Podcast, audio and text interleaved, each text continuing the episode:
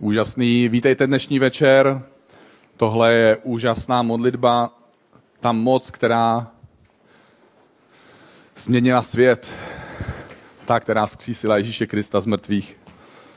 Tam může přebývat a žít v nás. Tohle je úžasná, úžasný večer, tohle je krásný, já vás tady opravdu vítám. Pokud jste tady poprvé, tak buďte speciálně vítaní. Dnešní téma, my začínáme tenhle rok tématem Začni půstem a půst je ohledání Boha. Možná, že pokud tady dneska jsi a nepovažuješ se za křesťana, ale jsi tu, protože vlastně možná hledáš Boha. Možná, že chceš prohloubit nebo posunout svůj duchovní život. A ačkoliv máme slovo půst eh, spojené ve svých myslích a ve svých představách s tím, že si odepíráme jídlo, tak hlavním smyslem, hledání, eh, hlavním smyslem půstu je hledání Boha. A proč vlastně hledáme Boha?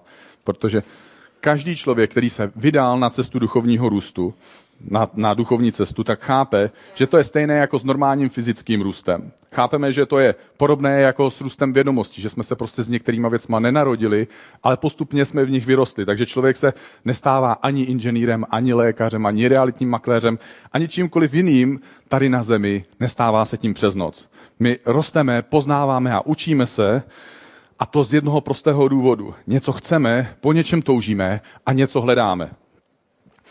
Pokud něco hledáme, v, tak, tak, v takovém případě my, když jsme, přicházíme sem na loď, když se stáváme křesťany, když se vydáváme na cestu a následujeme Ježíše Krista, tak hledáme Boha. Chceme poznat toho, kým může být On pro nás. Může být pro nás otcem, může být pro nás uzdravitelem, může být pro nás zaopatřitelem, může být tím, který nás vede, který nám radí, který nás potěšuje. Může být tím, který nás, ten, kdo nás obhajuje, kdo nám odpouští, ten, který nás chrání, nebo ten, kdo za nás bojuje. A pak je tu druhá věc, když následujeme Ježíše Krista a chceme postupovat na svoji duchovní cestě ve svém duchovním růstu. Chceme být víc podobní Ježíši Kristu. Chceme mít podobný charakter, chceme mít stejnou klásku k lidem a chceme, aby ta stejná moc, jako měl on, aby působila v nás. My se všech, ve všech těchto věcech chceme posouvat dál. Když jsme řekli Ježíši ano a rozhodli jsme se ho následovat. A tím začal celý ten náš proces vývoje. Překonávání překážek a problémů, a, ale taky vítězství a pak poučení z proher a tak dál. My křesťané máme všechno ostatní, co mají ostatní lidé. Máme všechno k dispozici, ale máme navíc ještě jednu věc. Máme navíc ještě jednu obrovskou příležitost. Ještě jedny dveře se nám otevřely v našem životě. Ještě jednu kliku v na, za jednu kliku v našem životě můžeme vzít a otevřít dveře. Je to to, co ostatní lidé nemají navíc a my to máme k dispozici. Je to moc, která k nám přichází přímo od Boha. Je to ten duchovní život, který nám dává sílu překonávat problémy jiným způsobem, než jsme překonávali ty problémy do posud. Dává nám možnost nacházet správný směr na směrování v životě. Dává nám sílu dělat rozhodnutí a překonávat slabosti, které v našem životě existují. Proto je důležité, abychom svůj duchovní život a svůj vztah s Bohem posilovali, abychom mohli líp Boha vnímat, aby jsme líp mohli chápat jeho vůli a abychom byli tím božím způsobem schopní překonávat překážky. Proto je dobré si připomenout a dovysvětlit, proč vlastně máme k Bohu přicházet. Takže můžeme se teď podívat do Bible na jednu větu, kterou řekl král David v Žálmu 27.8. On tady máme zaznamenáno, že řekl, Bože, mé srdce si opakuje tvoji výzvu. Ty mi, Bože, říkáš, hledejte mou tvář. A Bože, proto tvou tvář hledám. Bůh si přeje, abychom ho hledali. Král David byl mimořádný člověk. Byl to za mlada, to byl mladý pastýř, byl to mladý kluk, ale musel zahánět lvy a musel zahánět medvědy a on to nemohl udělat tak jako jeden kněz, který šel džunglí a uh, najednou zjistil, že, ho, že, že se potkal s lvem, tak začal utíkat, ale když mu začal docházet dech, protože každému z nás dřív nebo později dojde dech, když utíkáme před lvem, tak prostě si kleknul, sepnul ruce a říkal v poslední, z posledního dechu, pane Bože, ať se ten lev zachová jako křesťan. Co se nestalo? Kle, lev kleknul na zadní packy, sepnul přední packy a říká, pane Bože, děkuji ti za tohle jídlo. Takže, takže my se někdy dostáváme do situací, kdy potřebujeme hledat Boha, ale my hledáme Boha, protože Bůh nás tomu vyzývá. David byl takovýhle člověk, který zaháněl lva ne takovouhle modlitbou, ale prostě vzal nějaký kámen, nějaký prák a prostě toho lva sejmul. Naučil se takhle zabíjet medvěda a později, když vyrostl, když už mi bylo skoro 17, takže to se týká mnohých z nás, že už bychom něco velkého měli mít za sebou, tak zabil velkého protivníka Goliáša a naučil další svoje přátele a spolubojovníky, aby zabíjeli podobné obry a podobné nepřátele, podobné válečníky. Takže David byl zvláštní člověk v tom, že to nebyl hodný a milý křesťanský chlapec. On nevyrůstal v křesťanské rodině, ale byl to trošku drsnější chlap, ale Bůh o něm řekl jednu krásnou a zajímavou věc. Řekl o něm, David má srdce, které se mi líbí, má pokorné, měkké, učenlivé srdce. To byla zvláštnost na Davidovi, že ačkoliv to byl silný chlap, drsný muž, tak si dokázal udržet svoje srdce pokorné před Bohem. Nebyl dokonalý, dělal chyby, ale udržoval si pokoru před Bohem ve svém srdci. Takže dodnes lidé říkají někdy, chtěl bych být jako David a tím pravděpodobně nemyslí, že by jako chtěli být na ulici a když je někdo naštve v tramvaji, tak ho prostě sejmou kamenem, ale chtějí mít podobné srdce jako on. Chtějí, aby Bůh je nazval podobným způsobem. Tenhle člověk se mi líbí, protože má dobré srdce. Takže David tady říká, Bůh mi přikazuje, abych ho hledal a tak ho hledám. Takhle jednoduché to je. Bůh nám říká, hledej mě, protože on ví, že na to zapomínáme a tak nám to připomíná. On je dobrý pastýř, dobrý otec a moc dobře ví, co potřebujeme. Říká nám, hledej mě, protože to budeš potřebovat. Budeš mě potřebovat, budeš potřebovat moji pomoc. Jak říká jedno moudré přísloví, začni kopat studnu dřív, než dostaneš žízeň. Možná, že dneska, třeba teďka se cítíš fajn, jo, seš odpočinutý po prázdninách, na účtu je dost peněz, jsi zdravý, všichni tě milujou, ale může přijít hodina, může přijít okamžik, kdy nebude všechno v pohodě. A Bůh dopředu ví, co přijde a ví, že ho budeš potřebovat. A proto, když si uděláš tenhle domácí úkol, tak budeš připravený, až ta situace přijde. Pak je tu druhý důvod, proč máme vlastně Boha hledat. Když mluvíme o hledání, tak tím nemyslím, že Bůh by se nám ztratil jako pěti koruna. Jo, že by se nám zakutal někam pod postel a my teď prostě nevíme, kde je. Jako, jako ten muž, co prostě hledá v šeru pěti korunu na zemi a jde kolem jiný muž, tak on mu říká, halo pane, prosím vás, pomohl byste mi hledat já jsem tady ztratil pěti korun a on říká, kde jste ji ztratil? A on říká, no tamhle ve křoví. A on říká, proč ji hledáte tady? No, protože tady je víc světla. Takže uh, lidi mají různé způsoby hledání a uh, jeden z důvodů, proč hledáme Boha, je, že dostáváme odměnu. My jsme lidské bytosti, jsme uzamčení v tomhle těle, uh, jsme tady v nějakém konkrétním prostoru a čase, prostě a těžko se nám někdy chápe ten Bůh, jaký vlastně, kdo to vlastně Bůh je, protože Bůh je duch. Takže on je tady, ale je i v jiný církvi. Dokážete si to představit, že Bůh může být i ještě v jiné církvi? On, on slyší tebe a ještě slyší někoho na druhé straně země koule. On je duch a je pro nás někdy těžké ho pochopit nebo uchopit, jaký je, kdo je, jak to, že může být všude. Takže my často o něm mluvíme symbolicky, říkáme si různý připodobnění a obrazy, ale hledáme ho proto, že ho potřebujeme poznávat nejenom symbolicky. Potřebujeme ho vnímat, potřebujeme ho zažít, potřebujeme slyšet jeho hlas, aby se Bůh pro nás osobně stal někým konkrétním, někým osobním, někým skutečným. A proto ho hledáme. Ne, že by se před náma ukrýval, jako, jako je to v tom, jestli víte, proč, co to je kostlivec za skříní. To je vítěz loňské soutěže na skovávanou. Takže Bůh, Bůh se prostě před tebou neskovává. Ale Eh, my potřebujeme Boha poznávat a proto ho hledáme. Chceme být víc napojení a nasměrovaní a chceme být víc zaměření na to, co chce Bůh. Takže druhý důvod je popsaný v dopisu Židům v 11. kapitole. Tady se píše, kdo přichází k Bohu, musí věřit, že Bůh je a že odměňuje ty, kdo ho hledají. Takže tady se píše, že Bůh dává odměnu těm, kdo ho hledají. To je mnohem zajímavější důvod než ten první. Takže první byl ten, že Boha hledáme, protože Bůh nám to řekl, ale ten druhý je pro nás mnohem lákavější. Dostáváme odměnu, když ho hledáme. To je pro nás lidi, je to hrozně přirozené. Bůh odmění toho, kdo ho hledá. Kdo by z nás nechtěl odměnu od Boha? My, když jdeme do práce, tak tam nechodíme protože by nás to tak moc bavilo, ale protože na konci měsíce dostaneme odměnu. Když jdeme do školy, tak tam nechodíme tak moc, že by nás to bavilo, ale tak trochu, protože asi musíme. ale jsme rádi, když dostaneme nějakou odměnu. Proto jsme taky rádi třeba, když uděláme něco pro manželku a pak třeba dostaneme nějakou odměnu. Takže my jsme takhle nastavení, jsme lidi a vždycky toužíme po nějaké odměně a o to víc, když poznáváme Boha, tak chceme odměnu od něj. A my nevíme, v jaké podobě a jakým způsobem ta odměna vždycky přichází, nemůžeme to dopředu naplánovat.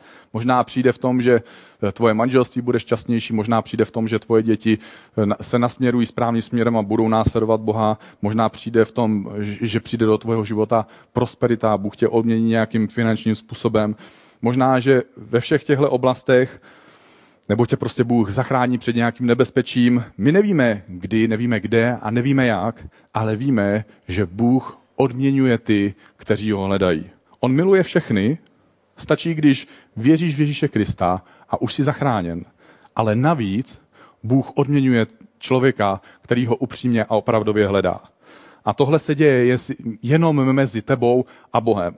Děje se to tehdy, když, když děláš to, co říká Ježíš. Když říká, najdi si pokojík, kde budeš sám se mnou, kde budeš sám s Bohem. Tam Boha hledej. Aby o tom nikdo nevěděl.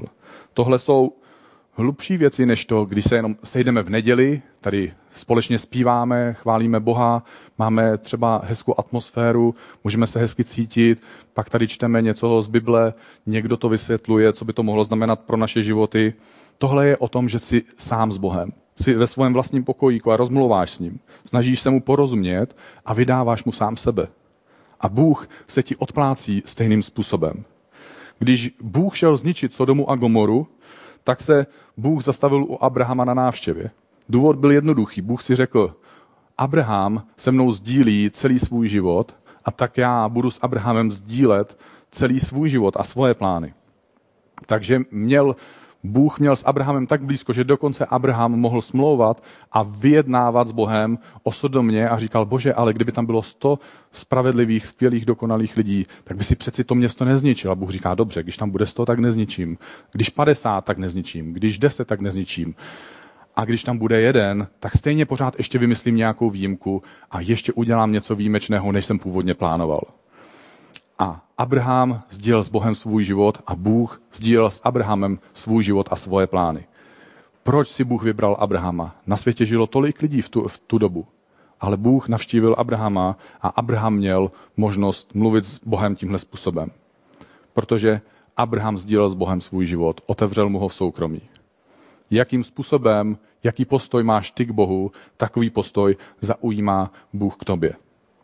Jak se tedy můžeme k Bohu přiblížit? Máme si koupit letenku do Jeruzaléma?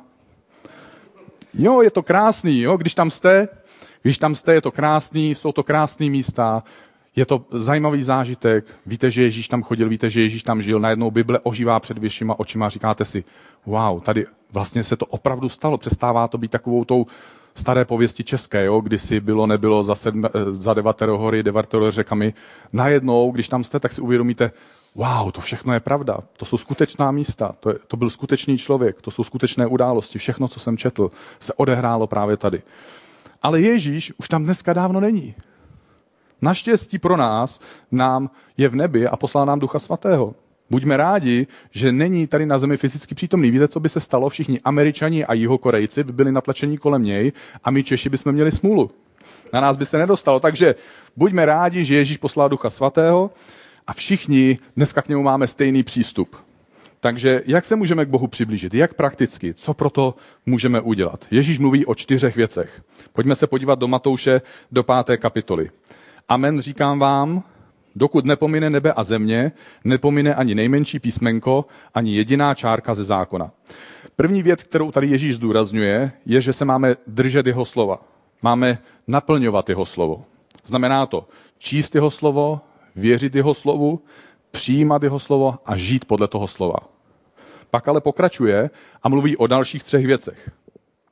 Je to dál v šesté kapitole Evangelia Matouše a Ježíš říká, když dáváš chudým, nevytrubuj, před sebou, nevytrubuj to před sebou, jako to dělají pokryci, aby sklízeli pochvalu od lidí.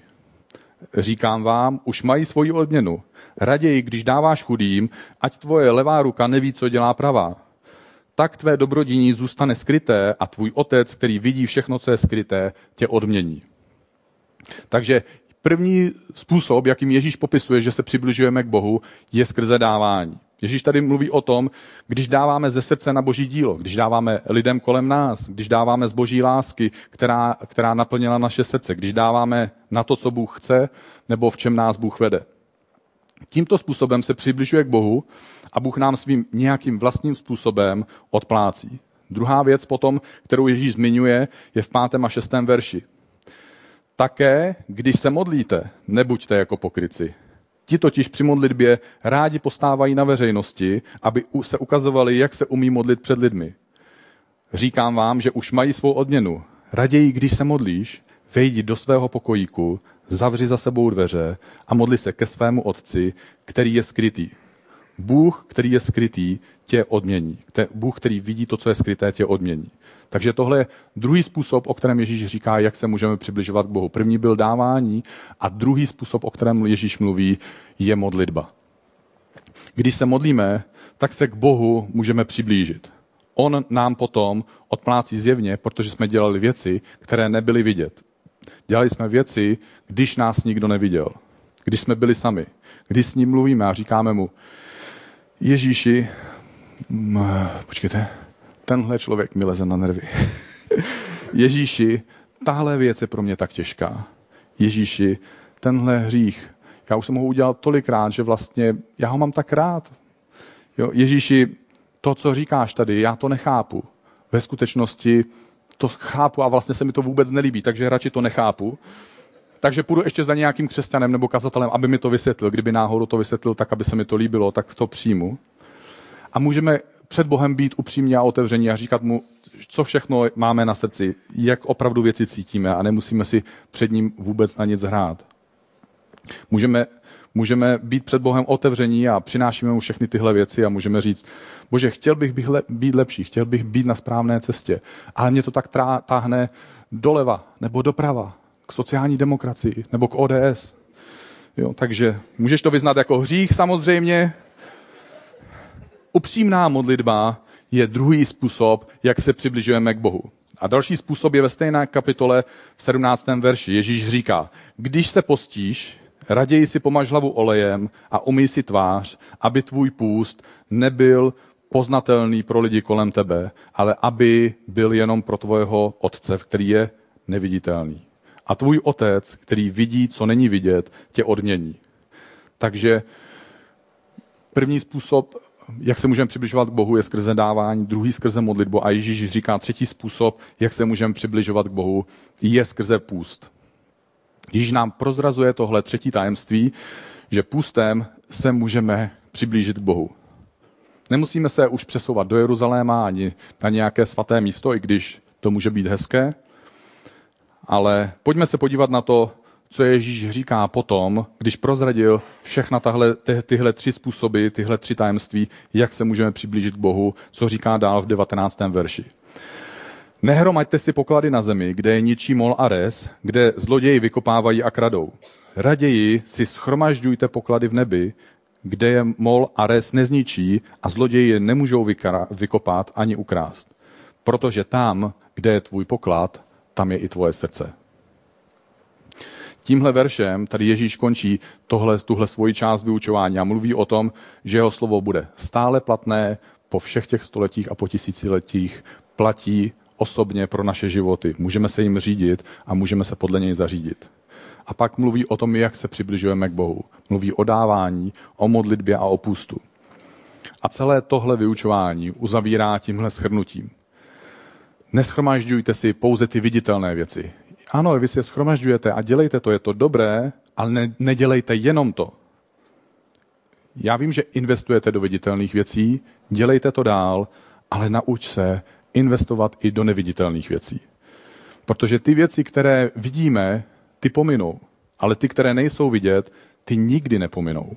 Takže my investujeme do těch fyzických viditelných věcí a musíme do nich investovat, ale musíme se také naučit investovat do duchovních věcí. A půst je jednou z takových investic.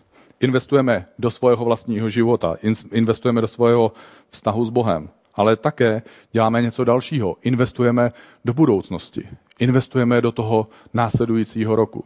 Kdo z nás ví, jaký bude rok 2013? Kdo z nás ví, jak bude probíhat zbytek našeho života? Kdo z nás ví, jak bude vypadat ta příští realita, která má přijít, do které my máme jednou vstoupit, až opustíme tuhle zemi a opustíme tohle tělo? Jak vlastně vypadá ta věčnost? Jak bude vypadat ten další život? Nevíme to. Do čeho jsme vlastně vstoupili, když jsme vydali svůj život Ježíši Kristu? Co se vlastně stane, až zemřeme? Jak vlastně bude vypadat ten velký soud našich skutků, našich, našich myšlenek, našich dobrých i špatných věcí, které jsme udělali, které jsme zamýšleli? Jakým způsobem budeme s Bohem žít? Jakým způsobem budeme žít s, dalšími lidmi? Jak, by, jak budeme žít na té věčnosti mezi sebou? My vůbec nic z tohohle vlastně nevíme. Proto je dobré do, do, i do téhle budoucnosti investovat. Protože kdo ví, jak moc se nám to vyplatí. Kdy se tedy postíme? Když už díky reformaci už chápeme, že půst není něco, čím platíme za svoje hříchy, že jsem udělal něco špatného, takže teďka se potrestám a nebudu jíst. Jo, Daníku, včera si zlobil, takže dneska dostaneš čaj a suchý rohlík. Takže otázka je, kdy se postíme? Proč se postíme? A pojďme se podívat na jeden citát Atanázia. Atanázius eh, byl křesťan, který žil na přelomu 3. a 4. století, napsal několik křesťanských spisů a dodnes ho eh, křesťanští učenci nazývají sloupem církve a je také citovaný po různých církvích na světě a on řekl, půst posvěcuje tělo. Tělo se půstem stává pro postup, prostupné pro božího ducha a vede člověka před boží trůn a staví nás do boží přítomnosti. Takže on tady říká, jestliže se postíme na určitou dobu, dáváme stranou nějaké eh, naplňování konkré- jedné konkrétní tělesné potřeby, v tomhle případě jídlo, tím víc, čím to děláme, tím více otevíráme pro Božího ducha. Ten Boží duch, který je ve mně, ten, který je kolem mě, a s nás získává prostor v mojem vlastním životě. S nás mě napadají boží myšlenky. S nás chci dělat správná boží rozhodnutí. A s nás slyším boží hlas. Takže si pokládáme otázku, kdy se máme postit. Máme se postit pořád? Nebo můžu se někdy ještě najíst v životě? Jak dlouho se mám vlastně postit? Jak moc se mám postit? A vždycky se postíme z nějakého konkrétního důvodu. Když máš nějaký konkrétní důvod. Protože půst není hladovka ani trest, eh, který si nařídíme že bychom si řekli, hm, tak včera večer se skoukal na televizní pořad po půlnoci, na který se neměl koukat, takže zítra ani rohlíky, ani čaj, ani ty špagety od oběda, který máš v ledničce. A Bůh stojí nahoře a říká, hm, tak jako dobrý, jo, ale tak to je takový jako tvoje cvičení a až se probereš, tak eh, se klidně podívej na mojeho syna Ježíše Krista. Já jsem zaplatil za tvůj hřích už nemůžeš víc zaplatit za svůj hřích. Já jsem tvůj hřích odpustil a vymazal, protože jsem poslal svého syna Ježíše Krista, aby zaplatil za tvoji vinu, aby zaplatil tu cenu. Já ti neodpouštím hřích, protože nejíš. Odpouštím ti proto, že tě miluji. Pro, odpouštím ti proto, že už jsem zaplatil. Už jsem zajistil odpuštění. Víš, bohužel, omlouvám se, ale už jsem ti odpustil i bez tvojeho, bez tvojí snahy. To mi uh, připomíná jeden příběh, když můj kamarád před mnoha lety uh, jezdil do jedné vesnice, kde se obrátilo několik lidí a on je vyučoval základy křesťans, toho křesťanského života, jak to dělat na začátku a, a jednu středu jim vysvětloval, že pokání je, že se obrátíte od toho zlého, co jste dělali, o 180 stupňů a pokračujete novým způsobem. A přijel následující středu a protože tam jezdil jako jediný křesťan, tak si vzal i kytaru, hrál na kytaru, zpíval křesťanskou písničku a některý lidi zpívali s ním, někteří se modlili a jedna paní se tam začala točit dokola. Takže on, když skončil to hraní, tak za ní šel a ptal se, paní, prosím vás, je všechno v pořádku? Ona říkala, víš, bratře, já jsem celý týden tolik hřešila. Takže takže lidé mají různé představy o tom, jak můžou mít odpuštěné hříchy, jak můžou dělat pokání. A my si dáváme tu otázku, kdy se postíme. Postíme se tehdy, když máme nějaký vážný důvod. První důvod, který je dostatečně vážný, je, když já bojuji s vlastním hříchem, když bojuji s vlastním pokušením, když jsem pokoušený k tomu, abych udělal něco, co nechci udělat, když jsem pokoušený k tomu, abych neudělal něco, co vím, že bych měl udělat. Takže pojďme se podívat na větu z páté knihy Možíšovi. Možíš tady píše, vrhl jsem se na zem a ležel jsem před Bohem, tak jako předtím, 40 dní a 40 nocí, bez chleba a bez vody. To pro všechen váš hřích, jen jste spáchali, když jste v hospodinových očích provedli tuto hanebnost a popudili jej. Mojžíš tady se modlí za svůj národ, nem, nem, nemodlí se za svůj vlastní hřích, a modlí se za to a postí se za to, aby jeho vlastní národ dokázal překonávat pokušení, kterým čelil. Důvod číslo jedna pro půst je boj s naším vlastním pokušením k hříchu. Protože někdy to pokušení získává tak velký prostor v našem vlastním životě, že my následně podlehneme tomu hříchu. A půst nám pomáhá takové pokušení překonávat. Takže nám pomáhá překonávat závislosti, pomáhá nám překonávat hněv, vztek, neodpuštění, sexuální nečistoty, lež a všechno, co, s čím se v životě potýkáme. A my půstem říkáme Bohu tuhle věc. Bože, mě to tak trápí, tenhle hřích mě trápí a už s tím chci a musím něco udělat. Tehdy se postíme. Víte, jak to je? Někdy si slíbíme na Silvestra, jako třeba Vojta, že nebude jíst přikázání. Teda zatím to neporušil, jo? já vám to můžu oznámit, tady to sleduju pečlivě. Ale kdo ví, jaký má pokušení? Ale my říkáme Bohu, bože, to, co ti vadí v mojem vlastním životě, vadí to i mně. Bože, chci to vážně změnit. A mám tady další citát. Půst pokořuje tělo a bdění pročišťuje ducha. Pustem říkáme Bohu, Bože, ty jsi Bůh, ale já jsem jenom obyčejný člověk. Vždycky, když už si myslím, že jsem tak dokonalý, skvělý, posvěcený křesťan, že dělám všechno správně, tehdy zjišťuju, že znovu padám, že znovu podléhám svému pokušení. Takže boj s hříchem je pro nás důvod číslo jedna. Důvod číslo dva je, že půst zesiluje naší prozbu. Někdy se modlíme za nějaké věci, na kterých nám sice záleží, ale nejsou zas tak důležité. Takže, ale někdy jsme v situaci, kdy se modlíme za opravdu vážné a těžké věci. Někdy to můžou být manželé, kteří po léta nemůžou mít miminko a tak moc by si ho přáli. Můžeme se dostat do těžké životní situace. Můžeme se dostat do konfliktu s jiným člověkem. Nevím, jestli se vám to stává. Třeba mně se to vůbec nikdy nestalo. Nebo toužíme, aby někdo v naší rodině poznal Ježíše Krista. Pojďme si přečíst tady jednu větu eh, z knihy Daniele z 9. kapitoly. Daniel tady píše, tehdy jsem se obrátil k Bohu, aby ho hledal v modlitbách a prozbách, s půstem, v pytlovině a popelu. Někdy se modlíme takovou prostě udržovací modlitbu, kdy říkáme, pane Bože, modlím se za našeho prezidenta, eh, kterého vlastně, jo, teď vlastně nevíme, který to bude, tak eh, pak se Bože modlím za všechny hladové a za moji tetu vlastu, aby, co, aby umřela, neumřela? Tak eh, bez takové modlitby by určitě svět se dávno rozpadl, samozřejmě. Někdy ale máme něco, na čem nám opravdu záleží. A tehdy se opravdu postíme. Pojďme se podívat na další citát. Půst dává modlitbě důvěru a rozohňuje ji. Třetí důvod, proč se postíme, je, když chceme poznat Boží vůli. Podívá, pojďme se přečíst eh, z knihy Mojžíšovi. Mojžíš vešel do prostřed oblaku, vystoupil nahoru, byl nahoře 40 dní a 40 nocí a Bůh promluvil k Mojžíšovi. Představ si, že stojíš před nějakým vážným rozhodnutím a že bys tak moc potřeboval slyšet Boží hlas, že bys tak moc potřeboval slyšet Boží radu.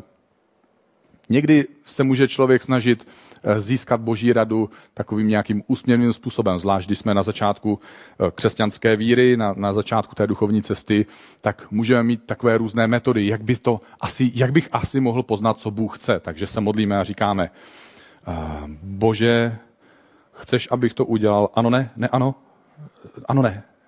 Nebo, nebo se modlíme a říkáme, bože, chce, chceš, abych šel, tam první myšlenka, která mě napadne, tak to ať je ta myšlenka od tebe. Bože, chceš, abych šel doleva nebo doprava? Doprava nebo doleva? Jo, tak eh, to může být někdy spíš cesta do bohnic, než cesta do boží vůle. Ale, nebo jiní to zkouší, a já jsem tomu byl taky blízko, měl jsem trošku jinou metodu, ale tahle je taky zajímavá, kdy lidi říkají, bože, takže to místo, které tady teďka, eh, to ať je, to je ať to, co mám udělat. když vejdeš do země, kterou hospodin Bůh dává tobě, neuč se činit ohavnosti. Ne tak, bože, dne pak osmého slavnosti, pff, ale když budete dlouho hledat, určitě na něco narazíte. Tam, eh, to je tlustá kniha, jo, tam jsou i hezké věci občas, takže, takže vydržte. Jo, ale může se vám taky stát, že uděláte a Jidá šel a oběsil se na tom stromě. Tak si říkáte, jo, tak to, pff, to nebude ono. Takže, takže pokračujete dál. Jdi a učin to tež. Jo, takže, takže my někdy chceme znát Boží vůli, chceme slyšet Boží hlas, protože když neznáme Boží vůli, když nemáme Boží směr, tak ztrácíme jistotu. Pojďme se podívat na poslední citát. Nikdo nepozná Krista snáze, než ten, kdo se postí. Dnešní večer mám pro tebe výzvu. Co kdyby ses teď na začátku roku zkusil postit? Není důležité, jestli se budeš postit 21 dní jako Daniel, jestli se budeš postit 40 dní jako Mojžíš nebo jako Ježíš, nebo jestli se budeš postit 3 dny jako Ruth, nebo jako Ester. Není úplně důležité, jestli se budeš postit úplný půst a budeš jenom pít nějaké čaje a džusy a vodu, nebo jestli budeš mít částečný půst a budeš jenom o zelenině a ovoci.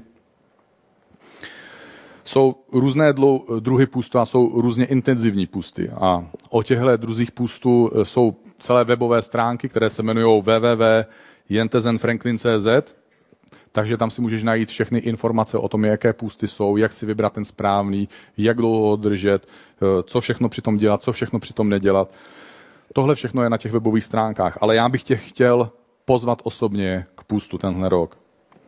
Dnešním dnem ten americký pastor, jehož jméno je na těch webových stránkách, Jensen Franklin, eh, pozývá a k němu se připojují stovky a tisíce lidí po celém světě, aby se modlili a postili, aby hledali Boha pro rok 2013 a eh, dokonce i tady v České republice vím o několika stovkách lidí, kteří se eh, už začali postit dnešní ráno a vím, že někteří z vás, kdo jste tady právě teď na lodi, že už se od rána postíte a určitě to chválím, ale zkusy i ty najít něco osobního, něco, za co by se spostil, něco, na čem ti opravdu záleží, něco, co je pro tebe důležité.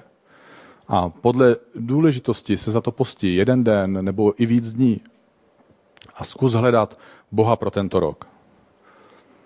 Chtěl bych tě taky poprosit, jestli by se spostil za to, co děláme tady na lodi, jestli by se spostil za tvoje přátele, kteří sem chodí, jestli by se spostil za lidi, kteří ještě nejsou obráceni a neznají Ježíše Krista. Jestli by se postil za to, co děláme jako ICF, my budeme o vizi ICF pro rok 2013 mluvit eh, v následujících týdnech ještě a za 14 dní budeme mít setkání pro dobrovolníky, kterému říkáme Ministry Power Boost a tam budeme znovu eh, říkat eh, a ukazovat tu vizi. A Bůh má určitě plány i pro tohle místo, i pro tohle církev a my se modlíme a doufáme a věříme, že se nám podařilo ty boží plány vložit do té vize pro ICF. Tu, tu vizi jste dostali i na kartičkách kterou, eh, u vchodu a u vchodu jste dostali ještě, ještě jeden, jeden větší papír A5. Je to smlouva k půstu. Jestli se chceš přidat k tomu půstu, není to smlouva, že, na, že mi ji odevzdáš. Je to, je to smlouva, kde ty si napíšeš, za co se chceš postit, jak dlouho se chceš postit a můžeš si to vložit do svojí Bible, aby to byla pro tebe připomínka během toho půstu, aby si udržel svoje zaměření, aby si udržel svůj směr v tom půstu, aby ten půst měl nějaký smysl a aby se počasem mohl ohlédnout a zjistit, že ten půst měl taky nějaký výsledek. My budeme mít za chvíli večeři páně a budeme si tím připomínat, že Ježíš za nás umíral na kříži, že obětoval svoje tělo a proléval svou krev, aby nám bylo odpuštěno. Abychom mohli k Bohu přicházet bez pocitu viny. Abychom měli klid v duši. Abychom mohli přijímat jeho lásku. Aby jsme tím posílili svoji lásku k lidem kolem sebe. A během večeře páně budeme hrát písničku, která je vlastně modlitbou. Takže až si vezmeš chléb a víno a budeš zpátky na svém místě, tak se určitě můžeš k téhle zpívané modlitbě připojit. Ještě bych měl jednu výzvu. Pokud se dnes večer nepovažuješ za křesťana, zkus zvážit, jestli tohle není ten okamžik, ten správný čas, poslechnout jeho výzvu. Zkus si představit, že by tady dnes večer před tebou se postavil Ježíš a zeptal se tě, pojď a následuj mě. Co uděláš? Jak odpovíš? Takže já bych vás chtěl poprosit, jestli, bys, jestli byste po mně mohli opakovat tuhle modlitbu sebevydání a pokud nejsi křesťan a pokud chceš, můžeš tyhle moje slova opakovat tak, aby se sám slyšel. Pojďme se modlit. Ježíši, odpust mi mé hříchy. Děkuji ti za tvou oběť na kříži. Dávám ti svůj život. Chci tě následovat. Amen. Takže pokud se tuhle modlitbu modlil poprvé, určitě připoj se k nám, přijď a vem si ten chléb a víno, protože my si teď budeme připomínat tím, že si bereme ten chléb a víno, co pro nás Ježíš udělal. Připomínáme si tuhle novou šanci, tuhle novou startovní čáru, jak pro tvůj život, tak pro tenhle rok 2013. Připomínáme si, co Ježíš pro nás udělal, když umíral na kříži. Pojďme si společně vzít tuhle večeři.